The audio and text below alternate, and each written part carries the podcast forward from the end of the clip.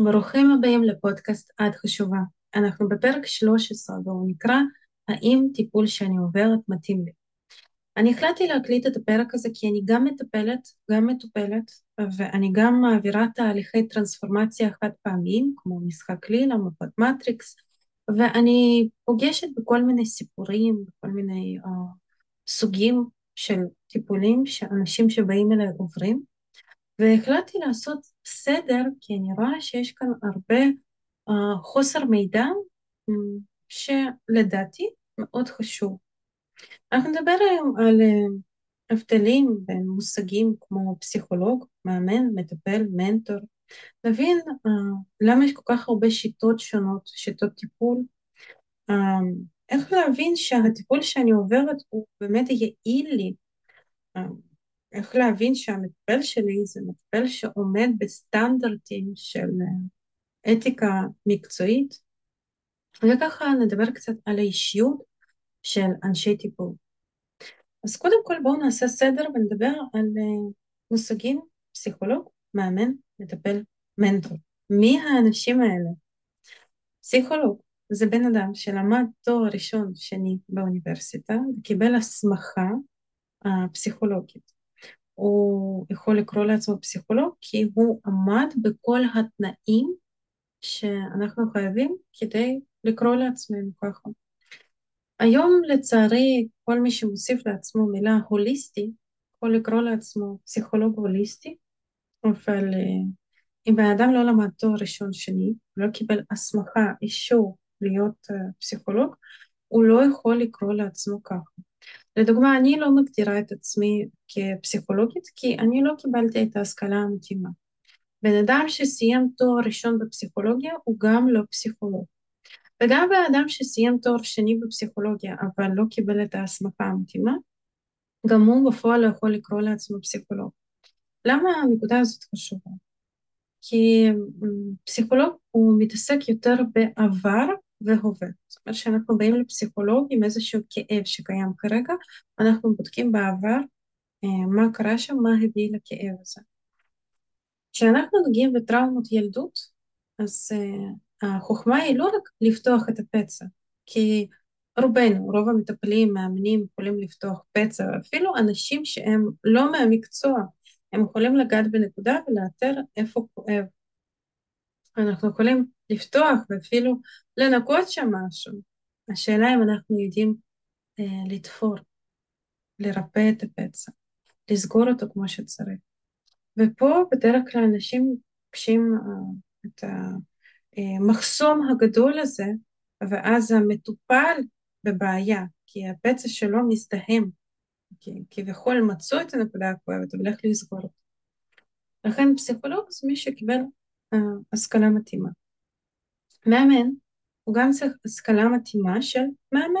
שיטת האימון, שיטת השאלות, יש היום הרבה אה, שיטות אימון בפועל, אבל קואוצ'ינג, אה, קואוצ' זה מי שמתעסק בהווה ועתיד. כמו שאנחנו הולכים למאמן ספורט, אנחנו אומרים, יש לי כרגע משקל X, או כמות השרירים, ואני רוצה להגיע לנקודה Y, אני רוצה נגיד לעצב את הגוף שלי בצורה מסוימת, או להגיע למשקל מסוים, ומאמן מראה לנו תהליך. תרגילים, מעביר אותנו איזשהו תהליך, מדריך אותנו, כדי שנגיע למטרה שלנו.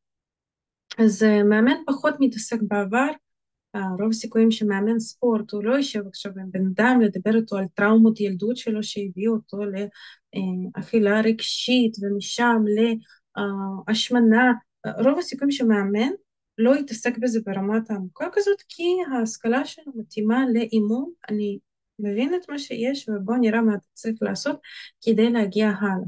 לפעמים, בדיוק אותה אנלוגיה עם ספורט לפעמים בן אדם לא מצליח בכל מקרה להוריד במשקל גם עם מאמן, כי uh, יש איזה שהם דברים מהעבר שמציקים לו, מטרידים אותו, uh, כואבים לו, ואז באמת צריך לערב גם טיפול רגשי. מטפל. כאן כבר אפשר להוסיף מילה הוליסטי, מילה אלטרנטיבי, כל מה שאנחנו רוצים, זה תחום מאוד uh, אפור, uh, כי מטפל זה איש טיפול, כל עוד שהוא למד תואר ראשון בפסיכולוגיה או סוציולוגיה ועוד איזה שהם קורסים משלימים כמו NLP, גשטל, דמיון מודרך, קואוצ'ינג, והוא מאגד כלים וקורא לעצמו מטפל. אני לדוגמה מאמנת, אני למדתי אימון ואני גם מטפלת, למדתי ייעוץ פסיכולוגי, קורסים מבוססי NLP, סקסולוגיה, טיפול זוגי, אבל אני לא פסיכולוגית. אז טיפול זה בן אדם שלמד משהו בתחום הטיפול, מאמן יכול uh, לגעת גם בדברים מהעבר. Uh, האם פסיכולוג זה שלמד הכי הרבה הוא הכי יעיל כאן? Um, לא תמיד. לפעמים אלה שיטות מאוד מיושנות, מאוד, uh, uh, בואו נקרא לזה איטיות, ובן אדם נורא נורא מקובע, איש מקצוע, ובאמת הוא לא יעיל כמו נגיד מטפל אלטרנטיבי, ואלטרנטיבי זה לא תמיד עכשיו מישהו שיושב ורק רוחני מדי ומדבר שם משהו מנותק מהמציאות, לא, אבל יש שיטות שונות שבאמת מוכיחות את עצמם, תכף נדבר קצת עליהן. והמושג האחרון, מנטור.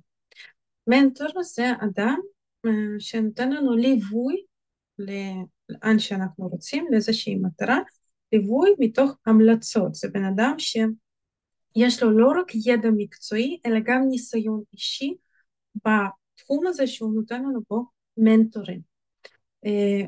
מנטור זה אדם יחיד שיכול לתת לנו עצות והמלצות. אה, פסיכולוג, מאמן, מטפל, הם לא נותנים עצות והמלצות, הם תמיד שואלים אותנו שאלות, וכל התהליך הוא קורה מתוך מה אני צריכה לעשות עכשיו, מה אני רוצה לעשות, מה אני בוחרת. אה, אין זכות לתת איזה שהן המלצות, כי בדרך כלל המלצות זה משהו שהוא מפרספקטיבה האישית שלנו. למנטור כן יש את האפשרות. מנטור אומר, הנה, אני עברתי את הדרך הזאת, אתה מגיע אליי למנטורינג, במידה ואתה גם רוצה לעבור את הדרך הזאת להצלחה. ואז כל אחד עושה את הבחירות שלו. אני אישית uh, מגדירה את עצמי גם כמנטורית בתחומים שבהם אני uh, כן עברתי איזשהו מסלול, גם אישית, גם מקצועית, יש לי איזשהו ניסיון, אני מאוד מאמינה בדרך הזאת, ואני מלווה אנשים.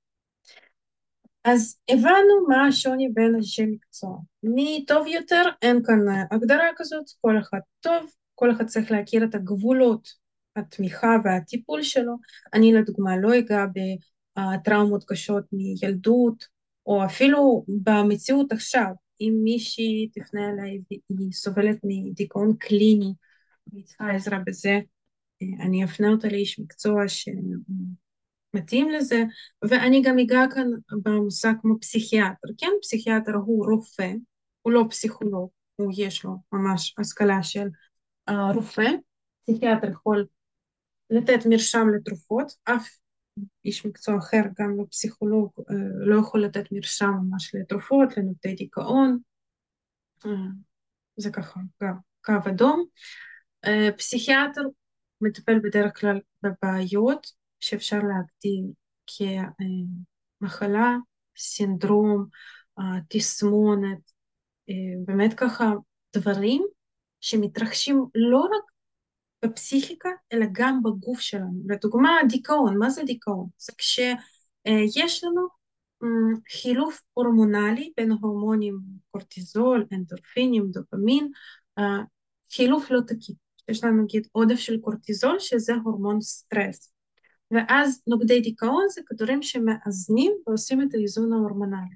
שוב, אני יכולה לדעת על זה הרבה בתיאוריה, בפרקטיקה, מי שיכול לתת מרשם והמלצה ולקבוע אם בן אדם סובל מדיכאון, זה אך ורק פסיכיאטר. וזה כשאני רואה תסמינים של דיכאון, אני תמיד אומרת, בבקשה תפנו לפסיכיאטר, אל תפחדו מזה, תמצאו המלצות, תמצאו בן אדם טוב, אבל יש מצבים שבהם uh, מדיכאון אי אפשר לצאת בלי תרופות. יש מצבים שאפשר, זה תלוי בעומק של הדיכאון. אז uh, אלה אנשי מקצוע עכשיו בואו ניגע רגע בכמות שיטות הטיפול. בעבר מיסטר פרויד, אהוב ליבי, במידה מסוימת, אהוב ליבי כי הוא בעצם האיר את כל התחום הזה, הוא המציא את הפסיכואנליזה, שאתם באים, שוכבים על איזושהי מיטה נוחה ומדברים 50 דקות על המתרחש בחייכם, הוא מקשיב, מדבר מעט, וכזה תהליך ארוך. כדי שיהיו תוצאות מפסיכואנליזה, צריכים לעבור כמה שנים. והעולם שלנו השתנה, קצב השתנה, פתאום נמצאו עוד שיטות, פתאום נהיה שילוב של uh, טיפול בתת מודע, רוחניות, חיבור לעצמנו, ואז המציאו הרבה שיטות אחרות. יש לנו דמיון מודרך, גשטלט, אימון, uh, יש קונסטלציה משפחתית, יש באמת תהליכים שהם מבוססי היפנוזה. יש ים של שיטות, וכל אחד צריך לבחור לעצמו מה נעים לו, מה תופס אצלו. כשאני רואה פוסטים או איזה שהם תגובות שרק השיטה הזאת עזרה לי, רק השיטה הזאת באמת טובה, אני תמיד מרימה גבה, כי מה שטוב לך הוא לא חייב להתאים לי, כי אנחנו תופסים מידע בצורה שונה. כלומר, יש אנשים שהם יותר ויזואליים, תופסים מידע טוב יותר דרך תמונות, ויש אנשים שהם יותר אודיאליים, תופסים מידע טוב יותר uh, דרך שמיעה. יש גם קינסתטים, שזה יותר תחושתי. Uh, אז ניקח, נגיד ניקח עכשיו את uh, שלושת האנשים האלה. אז יכול להיות שבן אדם שהוא יותר קינסתטי, שהוא תופס uh, את המידע הטוב יותר דרך תחושות, מגע, ריחות, הוא um, יתאים לו תהליך כמו קינזיולוגיה, שזה, uh, יש שם נגיעה, כן? זה טיפול של גוף ונפש. בן אדם שיותר אודיאלי יתאים לו יותר שיחה, ואפילו כשהמטפל מדבר הרבה. Uh, יש אנשים שיתאים להם דמיון מודרך. אני אישית לדוגמה, התחלתי את הדרך שלי בתור מטופלת ממפגשי דמיון מודרך, ואני חושבת שזה אחד הדברים המדהימים שעשיתי, והיום עם המטפל שלי אנחנו גם עושים לא מעט דמיון מודרך, כי לי יש את האפשרות להיכנס לוויזואליזציה הזו. בן אדם אחר שהוא לא פתוח לזה, ולא כי הוא לא תקין או מוגבל ממשהו, אלא כי פשוט קשה לו לראות את התמונות, את הדמויות. אז בשבילו דמיון מודרך זה לא שיטה שמתאימה. לכן אין שיטה אחת שהיא מושלמת, טובה ויעילה. יש הרבה שיטות, כל אחד צריך למצוא את מה שיתאים. ואני אקח CBT, שזה התנהגותי, זה, זה, זה מדהים פשוט. אל תפחדו לנסות. אם ניסיתם שיטת טיפול אחת והיא לא התאימה לכם, תנסו משהו אחר. תנסו uh, מטפל אחר. לפעמים מטפל uh, באותה שיטה, אבל בן אדם אחר שהדינמיקה איתו שונה, הוא יתאים לנו. Mm, ואז אנחנו נגיד, אוקיי, אני פסלתי את השיטה הזאת, אבל הנה, אדם אחר מציג לי את זה מזווית אחרת. אז אין טוב ורע. יש פשוט משהו שהוא מתאים לנו, או משהו שהוא לא מתאים לנו. איך... אה, בואו לפני איך להבין האם הטיפול יעיל, בואו רגע ניגע עוד בנקודה של um, דינמיקה בין מטפל למטופל. יש מטפלים שהם יותר אקטיביים, שהם יותר נותני כלים, ואני יכולה להגיד שאני כזאת. אני פחות uh, מלטפת, אני פחות uh, אוזן קשבת, ואני תמיד אומרת את זה בכנות. אני יותר ב-doing, במה נעשה, איך אפשר לקחת כאן אחריות, איך אפשר לעשות אנליזה ולנתח ולהוציא את העיקר. בגלל זה אני גם לא הלכתי ללמוד פסיכולוגיה קלאסית, כי הבנתי שזה לא הדינמיקה שאני uh, אוכל לעבוד.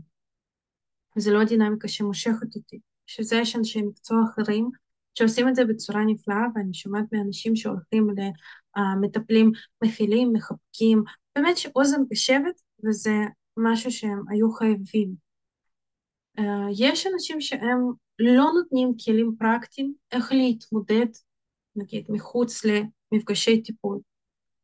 ויש אנשים שהם נותנים הרבה כלים, הרבה תרגילים, הרבה עבודה, אה, משימות, וזה גם למישהו מתאים ולמישהו לא. כל אחד שוב צריך להבין שיש הרבה שיטות והרבה סוגים, אבל אם אתם הולכים לבן אדם שהוא אוזן קשבת יותר ולא נותן לכם כלים לעבודה מחוץ לטיפול, לא נותן לכם כלים להתמודדות.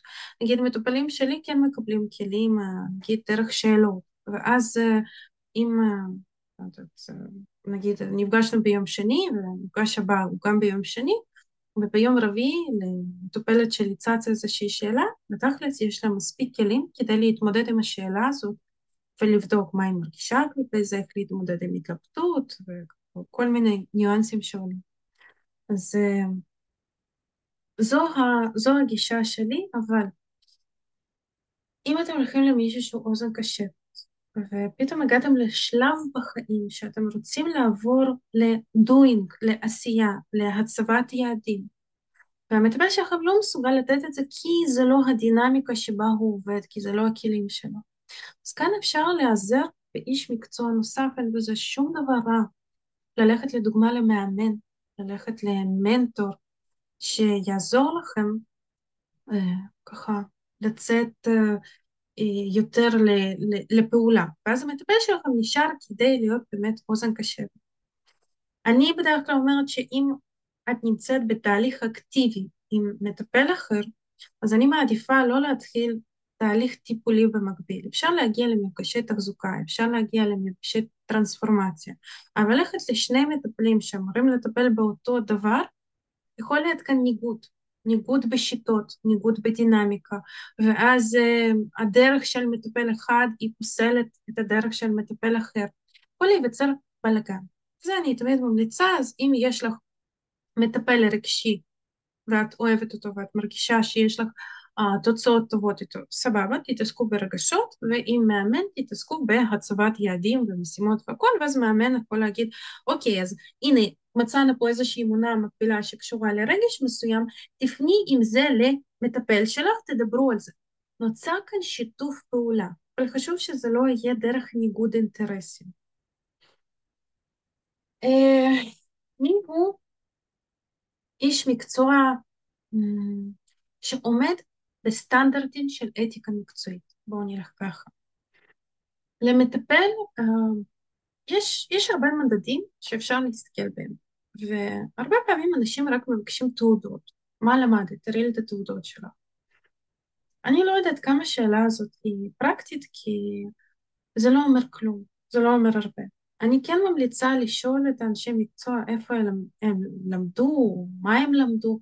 אה, במידה ואיש מקצוע מגדיר את עצמו כפסיכולוג, כי כמו שאמרתי, פסיכולוג יכול אה, להגיד אה, אני, מישהו יכול להגיד אני פסיכולוג, אבל בפועל הוא לא פסיכולוג, וכאן יש כבר איזושהי סתירה, אה, יש פה איזשהו חוסר אמון. אה, אפשר לשאול את השאלות האלה, אבל יש שני מדדים אחרים שעליהם אני ממליצה להסתכל לעומק. הראשון זה האם מטפל מטפל בעצמו, וזה אומר שאנחנו בתור מטפלים עדיין נשארים אנשים חיים, ועדיין מתמודדים עם איזה שהם בעיות, עם איזה שהם שאלות, עם דברים חדשים. וכדי לא להביא את זה לטיפולים שלנו, אנחנו צריכים uh, לטפל בעצמנו. Uh, זה סופרוויזיות, ללכת למפגשים עם אנשי מקצוע, uh, נגיד מנוסים יותר מאיתנו, שיעזרו לנו לפתור את הקונפליקט הפנימי שמתעורר לדוגמה כשאנחנו מעבירים טיפול. נגיד ומגיעה למטופלת שבעלה בגד בה והיא מתלבשת, מתלבטת אם uh, להתגרש או לא. ואני בדיוק בסיטואציה דומה, ואני החלטתי להתגרש. אז יכול להיות שבצורה uh, מודעת או לא מודעת, אני אמשוך אותה גם להתגרש, כי כרגע זה הנושא הכואב הקיים בחיי. וזה כבר לא נכון, זה כבר לא מקצועי. לכן בשלב זה uh, צריך ללכת לאיש מקצוע אשמח להעלות את זה מולו ולהגיד, אוקיי, איך אני לא מביאה את הניסיון ואת הכאב שלי לטיפולים. יש איזושהי פנטזיה שאנשים שהם בעולם הטיפול הם צריכים להיות מושלמים. אין להם קריזות, אין להם משברים, הם לא יכולים לצעוק, הם לא יכולים להגיד משהו מטומטם, הם אה, לא יכולים להיכנס לאיזשהו פחד, הם צריכים להיות פרפקט. כמובן שזו פנטזיה שלא קשורה למציאות. אנשי מקצוע הם אנשים חיים, וזה קורה לי הרבה בקשרים רומנטיים, שאם יש לי פתאום איזושהי אה, קריזה או איזשהו פחד או משהו מתעורר, אז הבחור אומר, אבל את מטפלת, איך את מגיבה ככה? איך את מגיבה כמו בחורה רגילה? היא אומרת, אני איתך פה בחורה רגילה, ו- ורגילה לגמרי. אז uh, אני מאמינה בזה שלפחות פעם בחודש כל מטפל מאמן, מנטור, פסיכולוג חייב ללכת בעצמו לאיש מקצוע, ואם מטפל מגדיר את עצמו כ"אני טיפלתי בהכל, אני עכשיו אה, מושלם ואין לי תסבוכות פנימיות, ריפיתי הכל", אז כנראה שיש שם איזושהי בעיה. אה, יכול להיות אה, נרקיסיזם, יכול להיות בן אדם בהדחקה מאוד גדולה. לכן, את השאלה הזאת אתם יכולים לשאול את המטפל שלכם, האם אתה בעצמך הולך לטיפול? אני, אני יודעת שמטפל שלי בעצמו הולך לטיפול, ואני מאוד אוהבת את זה, וזה תמיד מאוד מאוד מרגיע אותי, כי אני יודעת שהוא לא מביא את כל, ה, את כל מה שהוא חווה ביומיום, הוא לא מביא לטיפולים שלנו. הדבר השני שאני ממליצה להסתכל עליו זה uh, האם המטפל שלכם מלכלך על מטפלים אחרים בכל תחום. אני זוכרת שהייתי בבולגריה, ישבתי בבית קפה עם מחשב ושמעתי מישהו מדבר בעברית, איש אה, די מבוקר. והוא דיבר בעברית, ואז הסתכלתי, חייכתי, אמרתי שגם אני מישראל, והוא יש שם באיזשהו טיול, והתחלנו לדבר, והוא שאלתי במה את מתעסקת, אמרתי לו, בעולם הטיפול. ואז אמר לי, או, oh, גם אני, מה, מה את עושה? אמרתי לו, אימון, קצת אה, דברים רוחניים, אימון, אה, טיפול, מנטורינג, לא, לא זוכרת בדיוק את ההגדרה הזאת, ההגדרה הכללית. ואז אמר לי, אה, אני פסיכיאטר. ואז הרגשתי קיבוץ, כי בדרך כלל פסיכיאטרים אה, או פסיכולוגים, האמת שזה יותר אפילו פסיכולוגים, הם לא סופרים אנשי מקצוע שהם לא איתם באותה רמה. ואמרתי לו את זה, שיקפתי לו את זה. אז הוא אומר לי, מה? אני, תקשיבי, אני, אם, אם, אם את מתעסקת במה שבגבולות הטיפול שלך, אני מאמין שכל שיטה, כל תהליך יכול להיות יעיל לבן אדם מסוים. אולי בן אדם מסוים שחייב עזרה לא הגיע אליי, אבל הוא הגיע אלייך, ואחרי כמה זמן הוא הגיע אליי, אה, כי את תהיה המתווך שיפנה אותו לטיפול פסיכיאטרי שיציל לו חיים. או לא כולם חייבים פסיכיאטר. באמת קיבלתי ממנו פידבק כל כך נעים, כל כך טוב, ואני חושבת שהאמונה המקבילה הזאת שהייתה לי נשברה. אני זוכרת שבאחד השלבים במקצוע שלי קיבלתי הודעה זועמת ממישהי, היא לא עוקבת אחריי אפילו, היא נתקלה באיזשהו פוסט והיא כתבה לי שאתם האנשי מקצוע האלטרנטיביים המאמנים, כל אחד חש את עצמו פסיכולוג, ואני לומדת שבע שנים פסיכולוגיה וקשה לי ומשקיעה, ואתם פה עכשיו עושים, אה, לא זוכרת אם היא כתבה על בוכטות כאילו של כסף, אני לא אשקר עכשיו, על הודעה ארוכה, ואני אמרתי, וואו, אם זאת הגישה שלך ואת תהיי פסיכולוגית, אז uh, אני מבינה למה אנשים הולכים לאנשי מקצוע אלטרנטיביים. כי הכלה, קבלה, אין פה בכלל. ואני ציינתי לפני זה שאנשי מקצוע מתחום הטיפול נשארים אנשים רגילים לגמרי. אבל גם בתור בן אדם רגיל, אני לא הייתי רוצה ללכלך על אה, קולגה. קולגה מאותו תחום. ואני זוכרת שהיה לי סטודיו לציפורניים, והיו מגיעות אליי בחורות מאנשי מקצוע אחרים, וראיתי נגיד שעשו עבודה מאוד לא איכותית, או הזיקו לה ציפורניים, עשו משהו לא טוב, תמיד השתדלתי להחזיק את עצמי, ולסתום את הפה, ולא ללכלך על העבודה של אדם אחר, כי זה לא אתי בעיניי. בעיניי זה קו אדום. לכן אם המטפל שלכם מלכלך על אנשי מקצוע אחרים, אני הייתי ממליצה לבדוק אה, כמה הבן אדם הזה באמת מתאים לכם, כי זה לא ערכי בשום צורה. איך להבין אם הטיפול שאנחנו עוברים הוא יעיל לנו?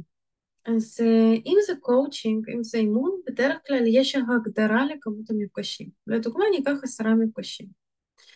איך נבין שהעשרה מפגשים האלה הביאו לנו תוצאה? אה, אם אנחנו מדברים על טיפול פסיכולוגי, בואו ניקח הגדרה של שנה. איך גם פה מבינים שיש תוצאה טובה.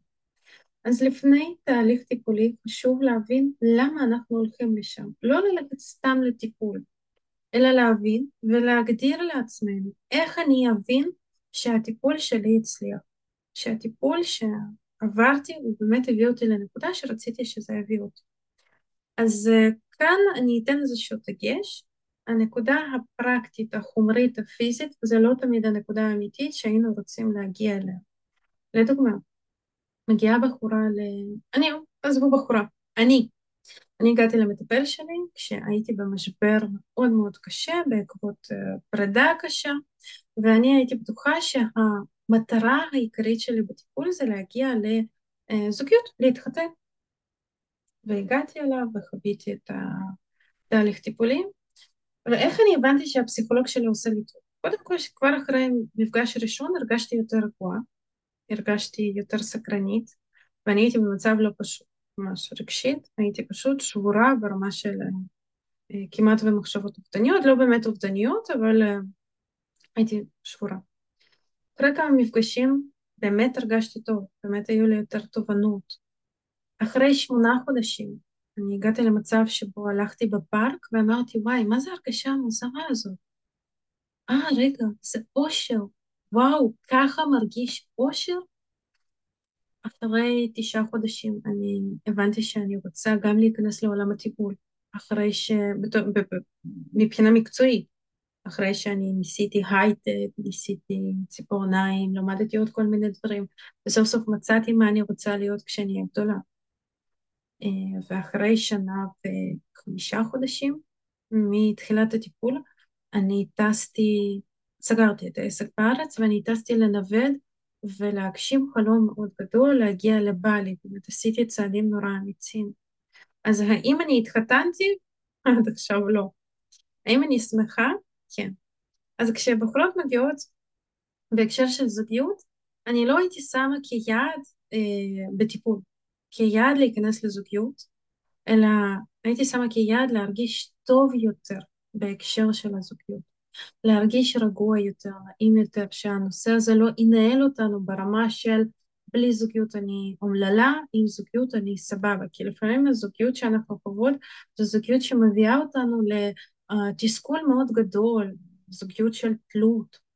אז כאן הטיפול, היעילות של הטיפול נמדדת בתחושה שאנחנו חוות, אם אני מרגישה באמת טוב יותר, אם אני מרגישה התקדמות בחיים, סקרנות, אהבה לחיים, אם אני מרגישה שאני פחות כאובה, אז זה אומר שלטיפול יש יעילות. אם אני לא מרגישה שום דבר, אם אני מגיעה לכל מפגש עם שאלה למה אני פה, אז כאן יש באמת ככה נקודה למחשבה, למה אתם באמת שם.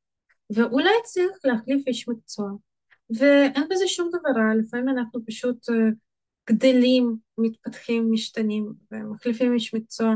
אני תמיד אומרת שנגיד ובן אדם הולך לאיש מקצוע אחד, אחרי זה הולך לאיש מקצוע אחר, ואז הוא מגיע למישהו ובכלל חייב משתנים, פתאום הסימון נופל ו, ומשהו שם קורה. לאו דווקא שהאיש מקצוע האחרון הוא זה שעשה את השינוי, או לפעמים זה קורה אפילו עם איזה שהם תהליכים חינמיים, נגיד אה, ספר, פוסט באינסטגרם, פודקאסט של מישהו. תראו, כשאנחנו באים עכשיו לאכול, נגיד אני באה לארוחה למשפחה שלי, ואני אוכלת מרק, וסלט, ופירה, ודג, ואז אני רואה ופלים שקנו בסופר, אף אחד לא הכין אותם באמת, נקנה בסופר. ואני אוכלת את הוואפל, ואז אני אומרת, וואי, התפוצצתי, עכשיו אני שבעה. האם אני שבעה בגלל הוואפל? Mm, לא בדיוק. הוא תוספת, הוא הנקודה האחרונה. אבל כל הדברים שעשיתי קודם, המרק, הפירה, הסלט, הדג, זה גם, אה, זה לא גם, זה הכין את הבסיס. ואז ופל זה באמת הנקודה האחרונה, ולפעמים זה הנקודה הקטנה. אז אה, תכינו את עצמכם אה, דרך מטפלים, ואתם תראו שאתם נפתחים למידע שפעם הייתם חסומים אליו. אה, אם אתם מחליטים להחליף איש מקצוע, אין בזה שום דבר רע, אה, אפשר להיפרד יפה. לפעמים אנשי מקצוע נפרדים מהמטופלים, ולמה זה קורה? יש אנשי מקצוע שמחזיקים את המטופלים כהכנסה גבוהה. הם יוצרים איזושהי מערכת יחסים של תלות, והמטופל עושה השלכה על המטפל, נגיד למטופל יש אה, תלות ביחסים אתגר עם אימא, והוא עושה השלכה, הוא מוצא דמות הורית במטפל, ואז הוא נהיה באמת תלותי, הוא חייב להגיע פעם בשבוע לפחות כדי uh, להיפגש עם המטפל, נוצרת לפעמים נוצרת איזושהי אפילו התאהבות, והוא ממשיך לשלם, מטפל ממשיך להקשיב לו, וזה מתאים לכולם, חוץ מבאמת, זה לא באמת מתאים למטופל, כי הריפוי שלו הוא לא מתרחש. ויש אנשי מקצוע שמזהים את זה, וכשהם רואים את התלות הזאת, הם עוצרים. הם נפרדים, ש... איפה שקראתי שקוראים לזה מפטרים את המטופל, אני לא אוהבת בכלל את הביטוי הזה, אבל הם מסבירים לו בצורה אה, חד משמעית שהגיע הזמן לסיים את התהליך והוא צריך למצוא מטפל אחר. מעולה כשהם עושים את זה. מעולה כשמטפל מצליח לסיים את התהליך הטיפולי עם מטופל. זאת אומרת שלמטפל יש אתיקה מקצועית שיש לו אה, יכולת להגיד לא, ואפילו אם לא קרה שם מערכת יחסים של תלות, אבל פשוט למטפל קשה לטפל במטופל, כי אה, לא נעים לו, כי קשה לו, כי זה לוקח ממנו הרבה אנרגיה, אה, זה בסדר, אנחנו בסך הכל בני אדם, ולהגיד לא זו, זה כוח מסוים. אנחנו רואים שהטיפול מצליח כשאנחנו מרגישים טוב יותר ופחות תלות. אז זה ככה הנקודה המסוכמת לאיך לזהות שהטיפול עושה לי טוב.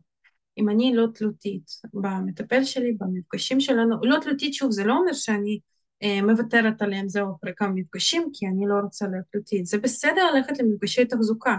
הרי כשאני רוצה להכין משהו, אני נעזרת בגוגל, וכשאני רוצה אה, להכין משהו חדש לגמרי, או מטבח חדש, אני יכולה ללכת לאיזה שהם קורסים. אז אותו דבר גם בחיים אה, הפנימיים שלנו, הפסיכיקה שלנו. זה בסדר שאנחנו נלך לאנשי מקצוע, זה בסדר שנלך לטיפול אה, אפילו כל החיים אם זה טיפולי תחזוקה. לא קביים אלא טיפולי תחזוקה, אני נפגשת כל הזמן בסיטואציות, אני רוצה לצמוח מהסיטואציות האלה. אז אין שום דבר רע בזה שאני אקבל ייעוץ. נכון שבעולם הפרקטי יש קונוטציה לזה שמה את משוגעת? למה את חייבת כל הזמן טיפול? משוגעת? אה, לא, אני לא משוגעת, פשוט זה משהו שהוא עוזר לי לגדול ולצמוח מכל סיטואציה ולא להישאר באותה רמה תודעתית. יש אנשים בני 60 שנשארים באותה רמה תודעתית ולא עוברים שום התפתחות אה, אמוציונלית, שום התפתחות שכלית ברמה של תפיסת החיים. אז אה, אין בזה שום דבר רע אם אנחנו ממשיכים ללכת לטיפול, חוץ מאם אנחנו עושים את זה מתוך תלות שאנחנו פשוט לא מצליחים לחיות בלי המטפל הזה. ואני אגע בנקודה האחרונה זה למה טיפול דבר יקר. קודם כל, אנחנו משקיעים הרבה כסף בלימודים, ולא משנה איזה לימודים, בין אם זה קורס אימון, בין אם זה NLP, ואחר כך השתלמויות מסוימות, ולחקור שיטות חדשות, ולקרוא את כל הספרים שאנחנו קוראים. זה לוקח הרבה מאוד משאבים, זה לוקח הרבה מאוד זמן. ואנרגיה פיזית היא הרבה יותר קל, הרבה יותר קל לשחזר ולמלא אותה מאשר אנרגיה מנטלית. זה אומר שאם אני עובדת בעבודה פיזית, אני יכולה לנוע, אני יכולה ללכת uh, uh, לעיסוי ולהשלים את האנרגיה הזאת מהר יותר מאשר אנרגיה מנטלית, אנרגיה uh, פנימית מסוימת כזאת. בגלל זה אומרים לעבוד עם ראש הרבה יותר קשה מאשר לעבוד פיזית, כי זה באמת לוקח מאיתנו הרבה. אז כשאני מעבירה טיפולים, כשאני מדברת עם בן אדם, כשאני אה, מאמצת את המוח שלי גם לחשוב, גם לנתח, גם להכיל, גם לנתק את עצמי מהסיפור הזה, זה לוקח הרבה אנרגיה, זה לא כמו שיחה בין שתי חברות. בואו, אם אני עכשיו מדברת עם חברה, אני יכולה לדבר איתה ארבע שעות, ואני סבבה, ואני יכולה להיות אפילו לא עייפה אחרי זה. אם אני מדברת שעה וחצי, אה, שעה ורבע עם מטופל, אז אני הרבה יותר מרוכזת, אני הרבה יותר בתוך זה, וזה לוקח הרבה יותר אנרגיה שקשה להשלים. לכן לטיפול יש ערך ומחיר. אנחנו אה, לא, לא סתם עושים פה עקיצות, כמו שהרבה אנשים חושבים, מה, אתם לא צריכים שום דבר, אם זה טיפולי אונליין, אפילו את לא מזכירה משרד, יש הרבה דברים שעומדים מעבר, והניסיון שלנו, ניסיון אה, חיים, ניסיון מקצועי, ניסיון לימודי, זה משהו שהוא בעל ערך מאוד גדול. בגלל זה אל תזלזלו בזה, אל תקטינו את הדברים האלה. Uh, כמובן ששוב, אני לא מדברת על uh, עקיצות או אנשי מקצוע לא מקצועיים, בן אדם שלא למד אף פעם והוא מגדיר את עצמו עכשיו כמטפל כי ככה בא לו, אה, אני לא מדברת על הסיפור הזה בכלל, ואת זה אפשר לפגוש בכל תחום. אני מדברת נטו על בן אדם שבאמת מסור למקצוע שלו. תזכרו שתהליך טיפול זה תהליך בשבילכם, וכאן אני כרגיל אסיים את, ה... את המפגש שלנו בביטוי הכי חשוב. את חשובה.